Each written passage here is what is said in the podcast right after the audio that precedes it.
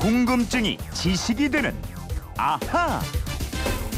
네, 궁금한 건 풀고 살아야 됩니다. 궁금증이 지식이 되는 아하. 오늘의 궁금증은 경기도 수원에서 박철휘 님이 주셨는데 1월부터 12월까지 별자리가 있잖아요. 1월은 물병자리, 2월은 물고기자리, 3월은 양자리 뭐 이렇게 해서 12월까지의 별자리 이름 이거 어떻게 지어졌나요? 이런 궁금증입니다.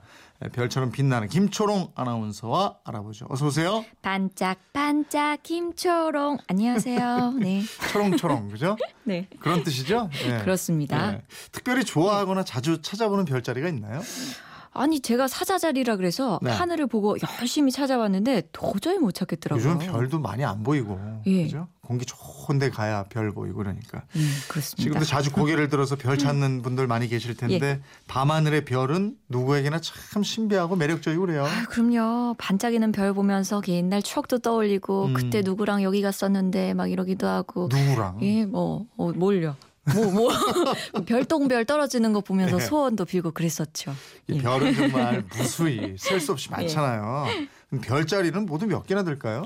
아, 인류가 정한 별자리 모두 88개입니다. 음. 태양이 지나는 길, 황도를 따라서 12개고요. 우리가 속한 북반구 하늘에 28개, 남반구 하늘에 48개의 별자리가 있습니다.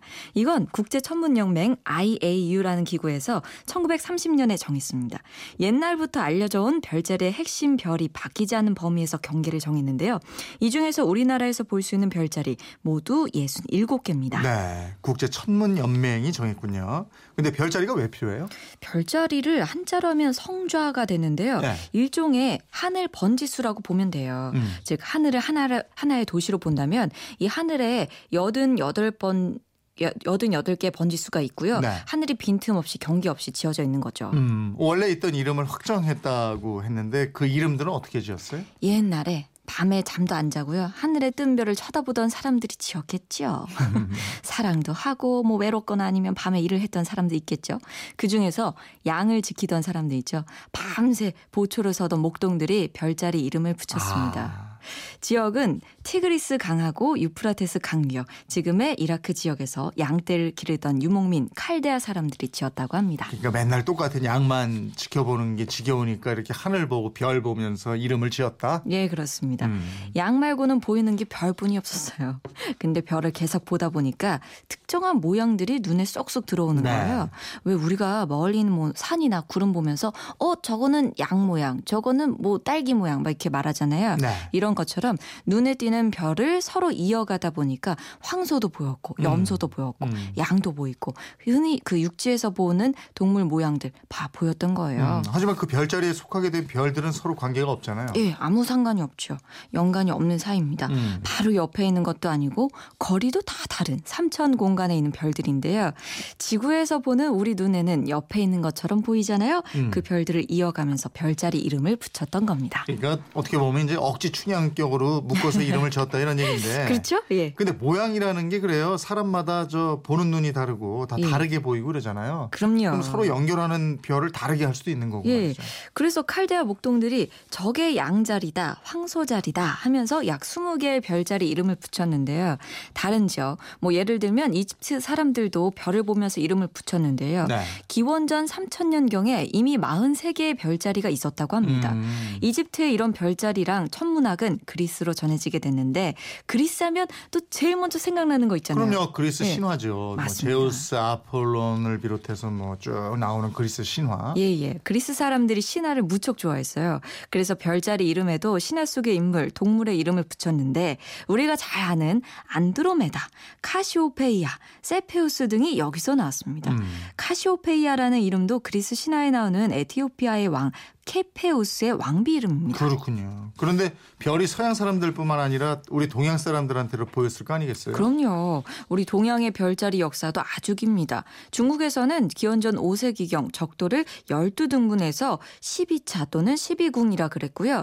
이 적도 부근에 28개의 별자리를 만들었습니다. 음. 그 이름을 28수라고 했는데요. 이 중국의 별자리들은 크기가 서양 것보다 대체로 작습니다. 네. 그리고 서기 3세기경에 진탁이라 는 성덕이라는 사람이 만든 별자리 지도가 있어요. 음. 성도라고 있는데 283개의 별자리, 1464개의 별이 실려 있었다고 합니다. 어, 그럼 우리도 중국의 영향을 받았겠네요. 그렇죠. 영향을 받긴 받았는데 우리 자체 천문 기술도 굉장히 뛰어났습니다. 네. 역사 이전 선사 시대에 이미 별자리를 그렸던 흔적이 있는 고인돌이 적지 않게 남아 있고요. 음. 고구려 시대의 무덤에는 놀라운 수준의 천문도가 남아 있습니다.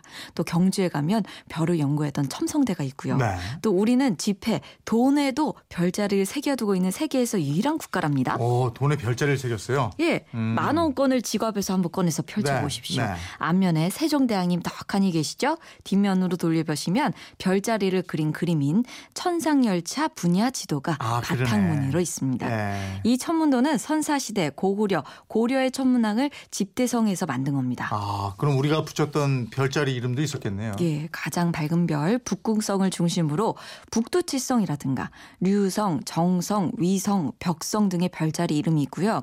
아까 말씀드린 28수는 동서남북에 각각 7개씩의 별자리가 있었는데요. 네.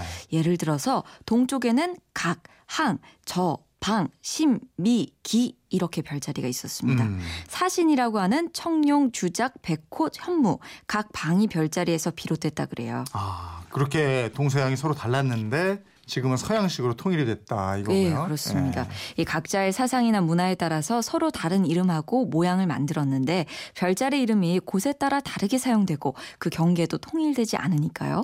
1930년에 서양식으로 별자리를 통일한 겁니다. 음, 그렇게 통일해서 쓰고 있는 별자리는 어떤 것들이에요? 대표적인 게 황도, 12궁, 12개 별자리인데요. 네. 양자리에서 시작해서 황소자리, 쌍둥이 자리, 개자리, 사자자리, 처녀자리, 천칭자리, 전갈자리, 궁수 자리, 염소 자리, 물병 자리, 물고기 자리 순으로 배열되어 있습니다. 음. 서양 점성술에서는 1월부터 12월까지 태어난 시기를 이 별자리로 구분해서 개인의 운명을 점치기도 합니다. 글쎄 그렇게 하더라고요. 그렇습니다. 예. 박철희님 궁금증이 좀 풀리셨어요? 예, 오늘 밤에 날이 좋고 별 뜨면 별자리 한번 찾아보셔야 되겠네요. 저희가 선물 보내드리겠고요. 궁금한 게 또 생기면 언제든지 저희한테 보내주시기 바랍니다. 지금까지 궁금증이 지식이 되는 아하 김초롱 아나운서였습니다. 고맙습니다. 고맙습니다.